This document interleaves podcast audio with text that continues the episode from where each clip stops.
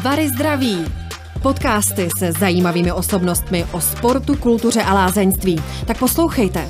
Karlovy Vary vám i v tomto roce mají co říct. Vítejte u podcastu Vary zdraví. Dnešním hostem je spisovatel Štěpán Javůrek, který pochází z Ústí nad Labem. Nicméně později jeho život zanesl sem k nám do Krušnohoří, kde s rodinou a svým psem žije, pracuje a také tvoří. A právě Krušné hory a bývalé sudety eh, se odráží v jeho díle, přesněji řečeno dílech, protože vydal už třetí knihu. Štěpáne, já vás zdravím, dobrý den. Dobrý den. Jako první se samozřejmě nabízí otázka, proč jste se přestěhoval sem k nám do Krušnohoří? Tak já jsem pod Krušnýma horama žil celý život. Já jsem se narodil v Ústí nad Labem. Pak jsem se s rodiči odstěhoval do Chomutova, kde jsem vlastně prožil školní léta, chodil jsem tam na gymnázium. Pak mě eh, život zavál různě a nakonec jsem v roce 2013, když jsem se rozhodl, že se vrátím někam do Podkrušnohoří, tak jsem se přestěhoval do Chodova, kde žil můj kamarád. A byla to tehdy velká náhoda, protože já jsem v Chodově vlastně nikoho moc neznal a nikdy jsem tam předtím nebyl, takže jsem šel tak jako instinktivně za, za, za svým kamarádem, který mě tam zprostředkoval byt a, a takovouhle náhodou jsem se sem dostal. Abychom se dostali k vaší tvorbě, já jsem se dočetla, že eh, vaším koníčkem je běh a turistika. Je to tak? Je to tak. Vyhání mě drží delší dobu turistika, eh, s tou jsem začal před pár lety a rok od roku je to horší, ale ještě se snažím. No. A právě s tím mě tak napadlo, jestli jste uh, šel tedy uh, tou naší krajinou a narazil jste na téma první knihy, na, tedy na chaloupky. No bylo to přesně tak. Já jsem prakticky uh, poprvé přemýšlel o napsání nějakého románu z Krušnohoří v roce 2013, kdy jsem byl na kole na výletě v Chaloupeckém údolí. A já jsem tehdy historii toho místa neznal a, a neznal jsem ani ten region, protože jsem tady byl čerstvě. A jedna uh, známá mi řekla, uh, podívej se, tady stálo uh, 200 domů a žilo tu tisíc lidí na Jelení. A já jsem koukal do té stráně a říkal jsem si, to přece není možný a, a pak jsem teda při, při další návštěvě hledal ty zbytky sklepů a různý, různý e, základy domů, tak, tak jsem pochopil, že skutečně tam vesnice stát musela a tak jsem se vlastně dostal vůbec k tomu zájmu o tu historii Krušnohoří a, a tehdy začala taková, řekl bych, až třeba vášeň pro, pro tu regionální historii. Když bychom ale měli říct, o čem kniha pojednává, je to román, takže tam bude určitě nějaký stěžení i, řekněme, vztah, nějaký osud, lidský osud? Jo, tak lidský osudy samozřejmě vždycky jsou asi gro každého románu. Třeba ten první román Chaloupky, ten vznikl tak, že já, když jsem pak přemýšlel o osudech té vesnice a těch lidí, kteří tam žili, tak pro mě jako pro člověka, který ho to vždycky táhlo do hor a který si vždycky představoval, že by tam mohl třeba žít, tak, eh, tak bylo těžko představitelný, jak těžký pro ty lidi muselo být po tom roce 45 ta místa, kde vlastně prožili celý svůj život a kde žili generace jejich předků opustit. Takže to byl takový impuls pro to napsat jejich příběh. Trávil jste vy sám na tom místě, teda té zaniklé vesnice, eh, nějak více času? Čekal jste tam tu můzu vůbec, jako přijde, nepřijde? Na můzu jsem tam nečekal, ale spíš eh, jsem tam nasával tu atmosféru, takže jsem tam eh, v průběhu toho psaní často seděl a a já nevím, to je asi nepřenosný, ale já třeba osobně mám pocit, zrovna když jsem v těch místech Chaloupeckého údolí a Jelení a podobně, že tam mm, pořád máte dojem, jako by vám někdo stál za zády, že tam prostě, i když tam už lidi dávno nejsou, tak eh, určitý nádech, určitou duši to údolí má a furt máte pocit, jako kdyby tam s váma někdo byl, takže, takže tuhle tu atmosféru jsem tam, jsem tam jezdil chytat. Moje další otázka byla právě, jestli jste tam cítil něco specifického, nejen tu přírodu, která je bez pochyby drsná, taková syrová až možná, ale jestli třeba um, jste tam měl i takové záblesky nějakého, řekně bych, řekla bych, nadpřirozena, No, eh, já si celkem jako v životě myslím, že eh, i když se to někdy nezdá někdy máme pocit, že ne, takže že ten svět funguje v nějaký rovnováze. A jedna z těch základních rovnováh je, že když něco dáváte, tak zpětně dostanete a naopak, kdo nedává, nedostává. A já si, já si myslím, že ty lidi, kteří tam žili v takovýchhle místech odlehlých a měli tam tak tvrdý život, jak tam ty lidi měli, tak museli tomu místu, té půdě, dát hrozný množství energie a lásky. A, a to nemůže zmizet tím, že odejdou ty lidi. To znamená, že to si myslím, že ta energie, ta síla, kterou té zemi dávali, tak ta tam v té půdě prostě musí být pořád a, a když člověk jako přijde a má otevřený smysly, tak ji musí cítit. Takže myslím si, že to je ten důvod, proč na těchto místech, kde, kterým lidi věnovali energii a lásku, tak kde to přebývá doteď. No. I když už tam nejsou ani lidi, ani domy. Když jste potom tvořil tu ústřední linku, řekněme tedy eh, ten příběh, tak eh, je to jaksi eh, spojeno více osudů, anebo je to nějaký konkrétní?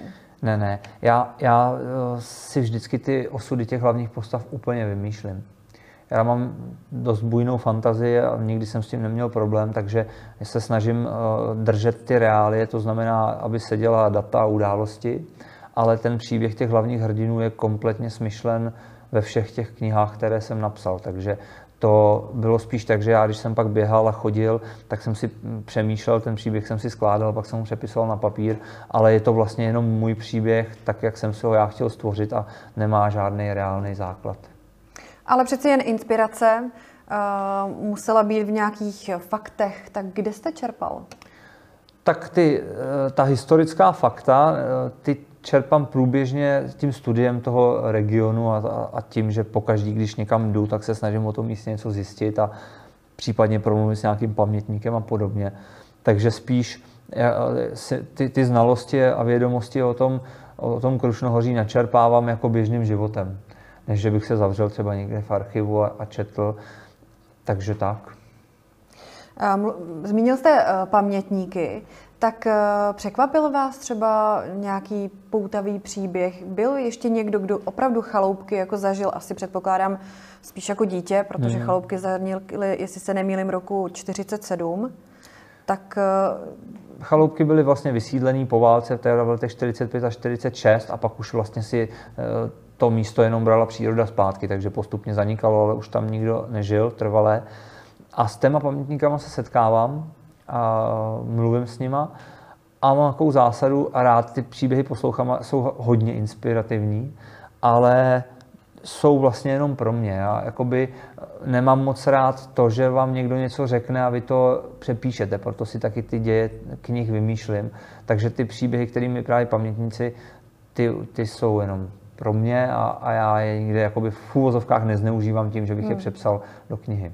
Ale uvádí vás, řekněme, do té atmosféry Určitě. té doby, asi zhruba, tak si dokážete představit ten prostý jo, život jo. díky těm vzpomínkám. No, ta kniha vlastně Chaloupky konkrétně, tak uh, tu jste si prakticky vydával sám ve své první fázi. Tak uh, co jste si tak jako říkal? Co jste věřil? Protože jako jít takhle z kůží na trh, to je docela odvaha. Já jsem to takhle vůbec nebral já jsem ten příběh napsal pro sebe. Já jsem ho napsal tak, aby se mně líbil a abych si vlastně splnil nějaký svůj sen, ten příběh eh, z toho místa stvořit. A potom, když to bylo hotové, tak eh, jsem to dal přečíst pár lidem, kteří říkali, že to není špatný a že by to stálo za vydání. Uh, nicméně, protože nebylo žádný nakladatelství, který by se toho ujalo, tak jsme vydali 300 kusů samonákladem, nechal jsem to vytisknout v Plzni v tiskárně. A těch 300 kusů se velice rychle tady v regionu rozprodalo. Tak jsme vytiskli dalších 300 a dalších 300 a skončilo to tím, že když těch knih bylo kolem 4000 prodaných, tak eh, se ozval nakladatelství MOBA a začali jsme tu spolupráci, která trvá do dnes. A od té chvíle už pak ty knihy vycházejí v režii nakladatelství MOBA. Řekněme, ehm, je tedy eh, sudecká tematika vděčné téma? Myslíte si, že to lidi bude vždycky zajímat? tak je, je to taková vlna teď určitě. A uh, já teda jsem určitě nepsal první knihu Chaloupky z toho důvodu, abych naskočil na nějakou moderní vlnu, ale nicméně mm, je mi jasný, že tomu úspěchu té knihy pomohla dost, protože ty především ženy přede mnou, který to téma zpracovali, ať už uh, Monsteinová, Lednická nebo Tučková, tak to udělali samozřejmě excelentně a a otevřeli dveře i pro další autory, kteří s podobnýma eh, tématama přicházejí. Takže to určitě pomohlo. My se ještě odskočíme k druhé knize, která se trošku vymyká Eh, řekněme, vašemu takovému základnímu tématu, protože je současná. Eh, Nebe nad Perninkem. Zde samozřejmě vykreslujete krajinu, Krušnohorskou, ale stěžení je, a to teda dle mého názoru, taková jako duševní cesta hlavního hrdiny. Co vás k tomu vedlo? Je to nějaká vlastní zkušenost? No je to, je to typická otázka, že jo. Já když jsem napsal první knížku, kde byl hlavní hrdina slušný, krásný, chytrý, tak se mě nikdy nikdo nezeptal, jestli jsem se inspiroval vlastním životem, ale když jsem napsal druhou knížku, kde je hlavní hrdina alkoholik, tak se mě na to ptá po každý každý, jestli to je moje životní cesta. Takže to vám odpouštím, tuhle otázku, protože to se ptá každý. A e, odpověď je taková, že samozřejmě v každé knize se projevuje e, něco osobního a velká hmm. část života a, a, a zkušenosti a nemusí být jenom vlastní, ale můžou být i lidi, kteří e, mě obklopují. Takže zcela určitě každá kniha, i když je historická, i když je ze současnosti, tak má do určité míry autobiografické prvky. Já abych se trošku obhájila z toho kliše, tak eh, mě to spíše napadlo i v tom kontextu, eh, že mm, jsem si říkala, jestli ne, nevykreslujete tu naší krajinu jako takovou vlastně terapeutickou krajinu. Jestli eh, právě tam není někde takový to, už mám všeho dost, toho velkoměsta, těch velkých věcí a v tom Krušnochoří najít sám sebe? No, pro mě, pro mě to přestěhování do Krušných hor a ty Krušné hory jako takový terapeutický byly a jsou, ale trošku z jiného důvodu.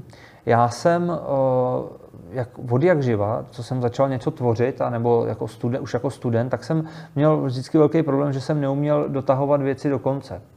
Takže jsem nedostudoval vysokou školu, protože jsem to prostě, protože mě to přestalo bavit. Skákal jsem prakticky z jednoho na druhý a sám jsem cítil, že to je, jakoby, je, je můj velký rez, že se dokážu vždycky jako hodně natchnout pro něco a pak to rychle opouštím. Když jsem byl třeba v nějakém věku teenagera, tak to stejně platilo třeba i pro holky, jako pro všechny ostatní věci, jaký jsem vždycky rychle se zaujal a pak rychle jsem zase ztratil zájem. Tak to prostě jsem měl ze vším. A vlastně ty Krušní hory, když jsem pak poznal, tak uh, mě ukázal, ukázali, že, že jsou tady věci, které nás v něčem přesahují. A určitě jsem v nich našel já osobně klid, a určitě jsem v nich našel takovou nějakou svou životní cestu a dokázal jsem vlastně, ta kniha první byla první taková věc velká, kterou jsem dokázal dotáhnout do konce.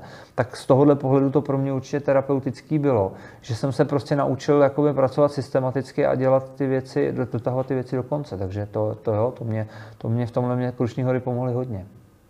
Důležitá je samozřejmě i motivace vždycky to dotažení do konce musíme být namotivovaní.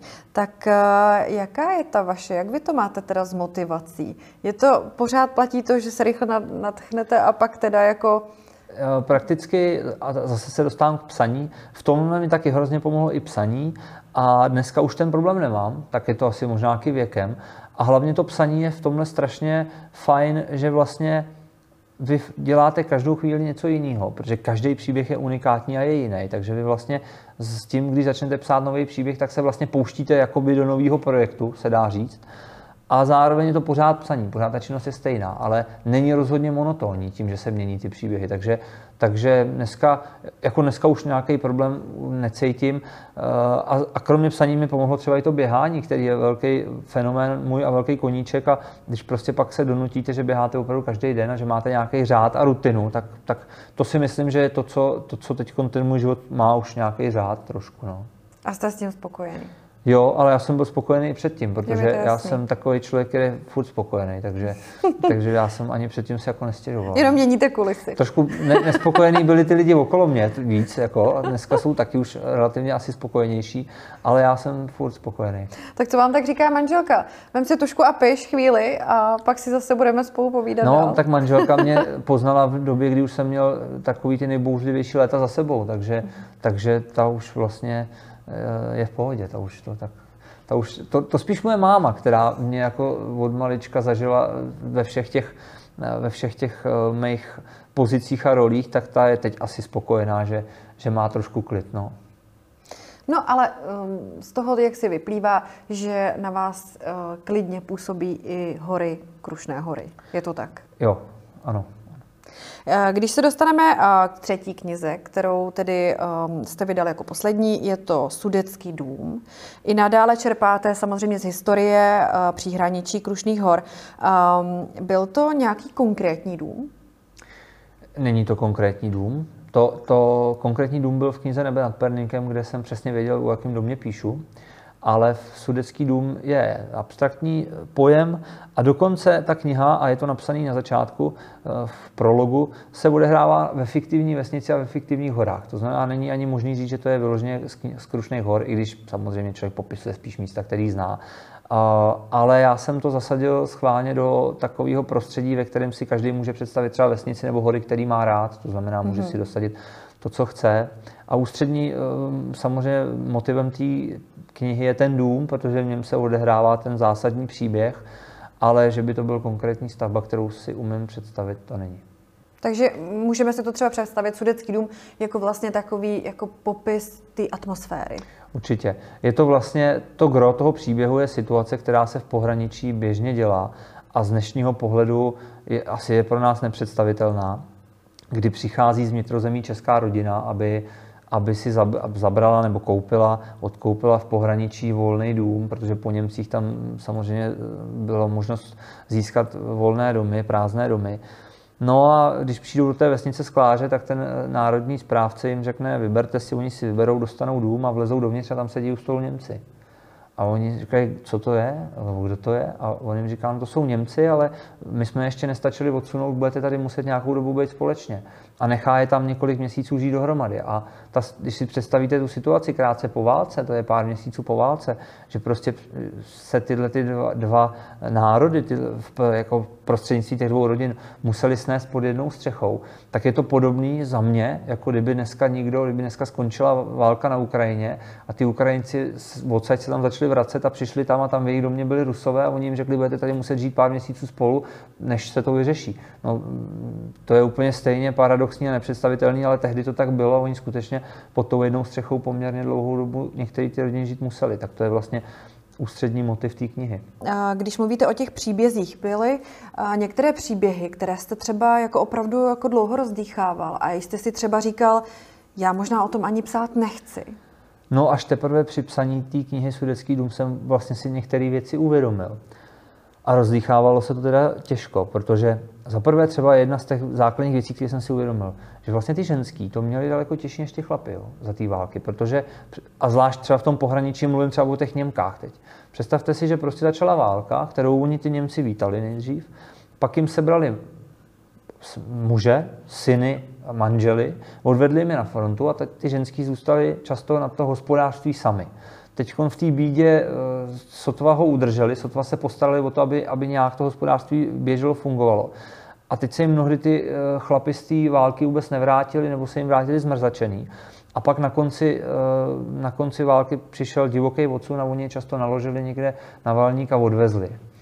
Takže ty ženský to z tohohle pohledu podle mě měly daleko těžší než ty chlapy mnohdy. Ale ono to pro ty české ženy platí taky v tom vnitrozemí, že jo? tak třeba zase chodili ty kluci do Německa eh, na práci, na nucený práce a podobně, takže oni ty ženský opravdu toho měli na bedře hodně. No a pak samozřejmě až při psaní té knihy, když jsem rozepisoval ten příběh, tak jsem se dostával k těm situacím toho běžného života, který připadají uh, mně dneska úplně paradoxní, ale skutečně si umím představit, že ty lidi tehdy to tak vnímali. Je tam jedna scéna třeba v té knize, která pro mě byla silná, když jsem ji psal, když eh, po té válce ty Češi, eh, který přijdou té vesnice Skláře, donutí ty Němce, aby si napsali písmeno N na záda, na kabát, aby chodili s označením tím písmenem.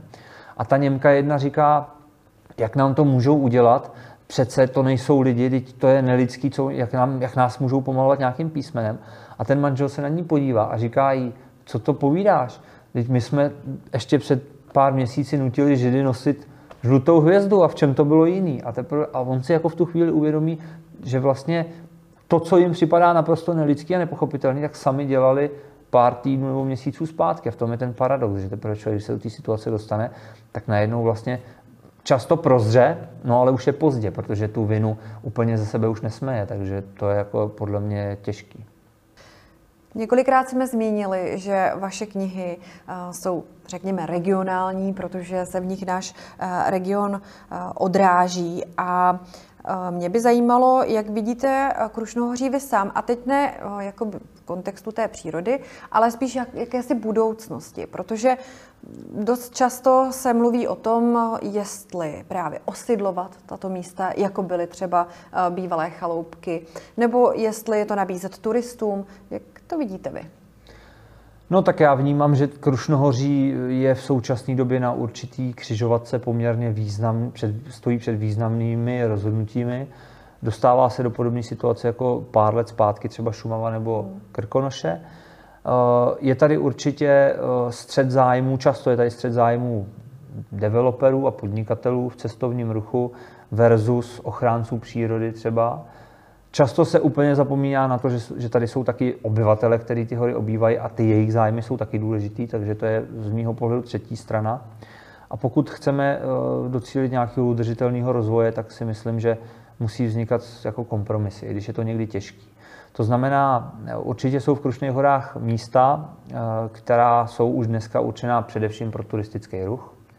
Tam je potřeba se asi smířit s tím, že panenská příroda už tam nikdy nebude je možná potřeba se smířit taky s tím, že je tam ta uh, míra toho turismu mm, často uh, neodpovídající třeba infrastruktuře a podobně, že to zatěžuje ty hory. Pak jsou ale zase zároveň místa, kde by nikdo neměl uvažovat o tom, že se tam bude něco stavět nebo že se, že se tam uh, nějakým způsobem bude měnit ta současná situace. A myslím si, že to na, nalezení nějakého balance mezi těma dvouma zájmama při zohlednění toho, že tam žijou lidi, kteří jsou na prvním místě, je vlastně jediná cesta, která je udržitelná. A ono je to jako ve všech vlastně oborech, že dneska jsou ty lidi dost vyhraněný, takže, takže ty ochránci toho životního prostředí často prostě eh, ne, by nepovolili vůbec nic a, a ty hory by celý jako uzmuli pro sebe. Naopak ty developeři často na to koukají, že jim je úplně jedno, co kde a zastavili by všechno.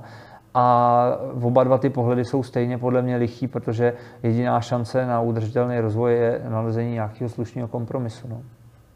Takže a to už je na těch, symbioza. To už je na těch eh, aktérech, hmm, hmm. který se v těch Krušných horách pohybují. Ale vy sám teď eh, vidíte to jako strop? No spíš vidím problém v tom, že podle mě neexistuje žádná jako ucelená koncepce toho, co vlastně chceme.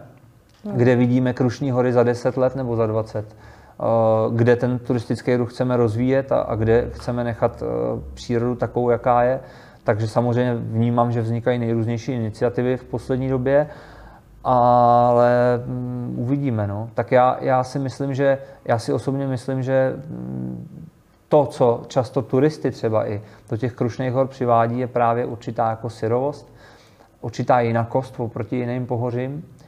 A stále jsou v Krušných horách místa a není jich málo, kde prostě, když jdete, tak za celý den potkáte pár lidí. A to si myslím, že právě díky tomu sem turisti přijíždí a díky tomu je o ty hory zájem, tak bychom neměli si to zlatý vejce rozbít. Takže si myslím, že bych spíš, spíš šel tou cestou, abychom toto udrželi. No. Máte tedy eh, vy nějaké oblíbené místo, místo, kam si chodíte odpočin, odpočinout, třeba nějaké záhadné místo? Nevím, co preferujete? Já jich mám hodně, ale uh, řeknu to, co mám teď v hlavě nejčerstvěji. Minulý víkend jsem byl v Gabrielině Huti. Gabrielina Hut je uh, bývalá osada nebo vesnice, která vlastně vznikla s, s aktivní lidskou činností, nebyl to žádný spontánní vznik někdy v 18. století hrabě Rottenham, který byl teda významný mecenáš Krušnohoří, postavil na Telčském potoce nedaleko Kálku železárnu uprostřed lesů a kolem té železárny spontánně vznikla obec Gabriela Huť, pojmenovaná po jeho dceři. Ta eh, obec zanikla po roce 45 jako mno, mnohé jiné a to místo je naprosto magický. Neřekl bych, že je úplně turisty vyhledávaný, a já jsem tam teda byl minulý víkend a je to další eh, jako opravdu místo, kde cítíte tu energii těch lidí, kteří tam žili. Takže to, to spíš je třeba doporučení toho, co navštívit, to, co mám v hlavě nejčerstvěji. Já jsem uh narážela právě na tuto vaši výpravu. Zaujal mě už ten, řekněme, podtitul nebo podnázev, který jste tomu věnoval. Bylo to Zrcadlo našeho svědomí. Tak asi předpokládám, že o tom bude vyprávět i nějakým způsobem ten příběh té osady nebo té obce. A také mě zajímalo, jestli vás napadlo třeba to zpracovat do další knihy.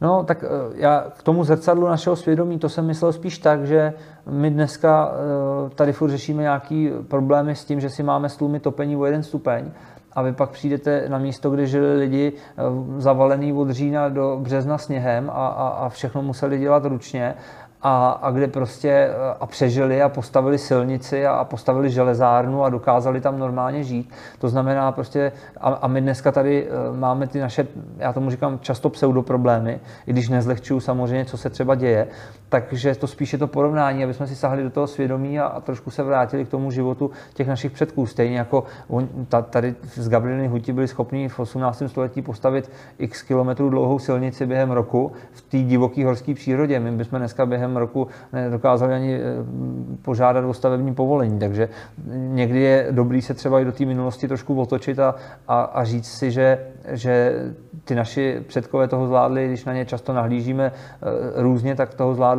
často víc než my. A když jsme u tohohle příběhu té Gabrieliny Huti, příští rok vyjde kniha Krušnohorské osudy. To bude 25 vybraných příběhů z Krušných hor. A jeden z těch příběhů té knihy bude právě příběh téhle vesnice. Takže ty naopak budou tedy, eh, řekněme, přesné. To, to nebude budou, smyšleno. Ne, ne, to bude faktografická vlastně literatura. Jsou to příběhy buď konkrétních osob nebo konkrétních míst, často zaniklých, nebo třeba konkrétních krušnohorských tradic a ta kniha bude uh, doplněna fot- fotografiemi, jak novými, tak uh, historickými. Musím říct, že se na ní těším, takže příští rok před Vánoci. Eh, každopádně musíme upozornit na to, že eh, vlastně máte rozepsáno i pokračování sudeckého domu, tak eh, tam jste nevytížil to téma. Ono asi úplně nejde vytížit, protože těch příběhů je mnoho, ale zkrátka nějak vás ta linka nutila jít dál. Neměl jsem v plánu pokračovat, a nicméně, když znovu zopakuju ten, to gro toho příběhu, ta česká rodina přijde na konci války do pohraničí, dostane dům, musí ho obývat s Němci, pak ty Němci, a tím končí vlastně Sudecký dům, kniha je první díl, ty Němci teda odejdou do odsunu a jim ten dům zůstane. A oni konečně mají dům pro sebe, mají své hospodářství, konečně se jim splní ten sen, na který třeba často mnozí z nich čekali celý život mít něco svýho. No ale po roce 48 přichází zase nové výzvy a ten, kdo má hospodářství, tak uh, o něj často přijde, je nucen vstoupit do družstva a hlavně, já když jsem tu knihu připravoval, tak ta 50. léta to je mnohem větší marast a mnohem větší morální bahno, než to, co jsem eh, četl třeba eh, o válce, protože základní rozdíl je v tom, že v těch 50. letech si ty hrůzy, které se děli, dělali eh, jako vlastně sousedi navzájem. Byli to, byli to všechno Češi, byli to lidi z jedné vesnice a, a dělali si věci nepředstavitelné. Takže, takže ta dvojka se přímo nabízela a vznikne. Respektive vzniká, mám napsanou zhruba třetinu. No tak to držíme palce a budeme se těšit, ale mě by ještě zajímala jedna věc. A vy nejen, že tedy zpracováváte téma této krajiny a obecně tedy těch historických eh, dat, osudů lidí a tak dále, ale i jste, řekla bych, inspirativní v tom, že na svém webu a máte, přišlo mi to jako adventní kalendář. a je to teda, jestli si to správně pamatuju, Krušnohorský kalendář? Krušnohorský rok se to jmenuje. Krušnohorský rok. No a, a vlastně e, to je dneska už 80 příběhů napsaných, kdy vlastně každý týden Teď v poslední době trošku mi to utíká, protože mám spoustu povinností s, s rozepsanou knihou, ale snažím se každý týden napsat jeden krušnohorský příběh právě z konkrétního místa nebo o konkrétní osobnosti, k, k konkrétní události a vždycky se to vztahuje k něčemu, co, se, co má výročí v tom daném týdnu. A z těchto 80 příběhů právě 25 vybraných bude součástí té knihy Krušnohorské osudy 1. To znamená, ono se dá říct, že už je to vlastně napsaný, tahle kniha, už se bude pouze upravovat, bude se měnit text a budou se doplňovat fotografie.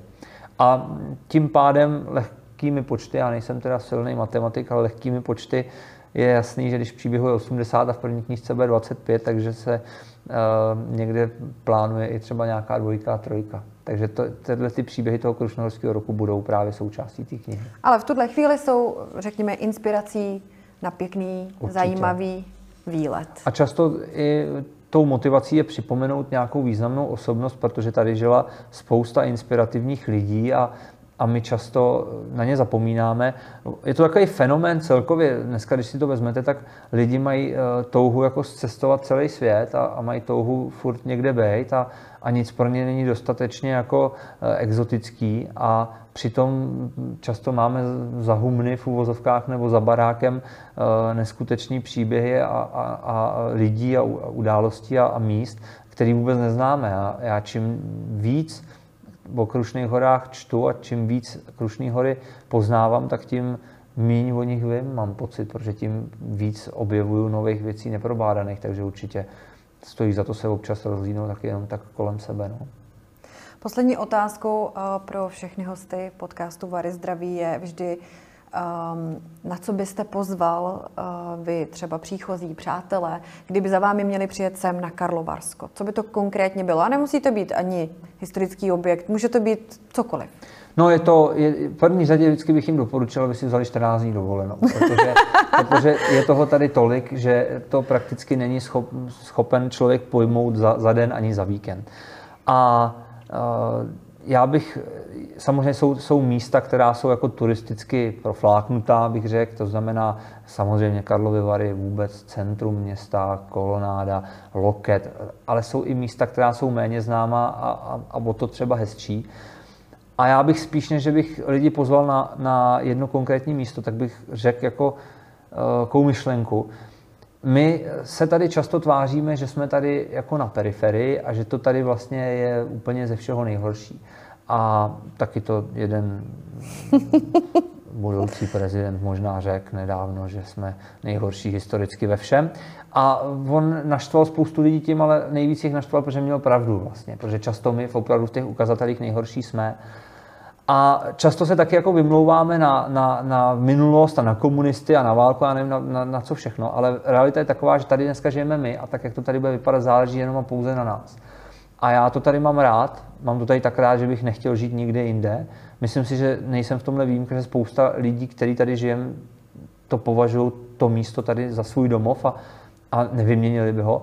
A měli bychom konečně jako hrdě se k tomu hlásit a, a vyhrnout si trošku rukávy a, a tohleto, tenhle ten region, který nabízí tolik lákadel, tak prostě mu věnovat kus svojí energie, právě tak, jak to třeba dělali ty naši předci a aby tady taky zůstalo něco po nás, protože my se často chlubíme a rádi se chlubíme tím, co nám tady zanechali ti před náma, že jo?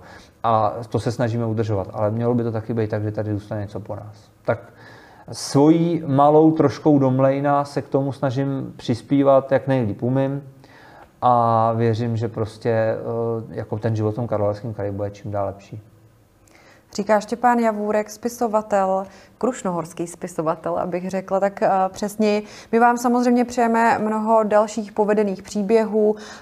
Také uh, doufáme, že se třeba u další knihy znovu sejdeme. No a děkujeme za rozhovor a zase někdy se budeme těšit na shledanou. Tak jo, děkuju. Bary zdraví. Podcasty se zajímavými osobnostmi o sportu, kultuře a lázeňství. Tak poslouchejte. Karlovy Vary vám i v tomto roce mají co říct.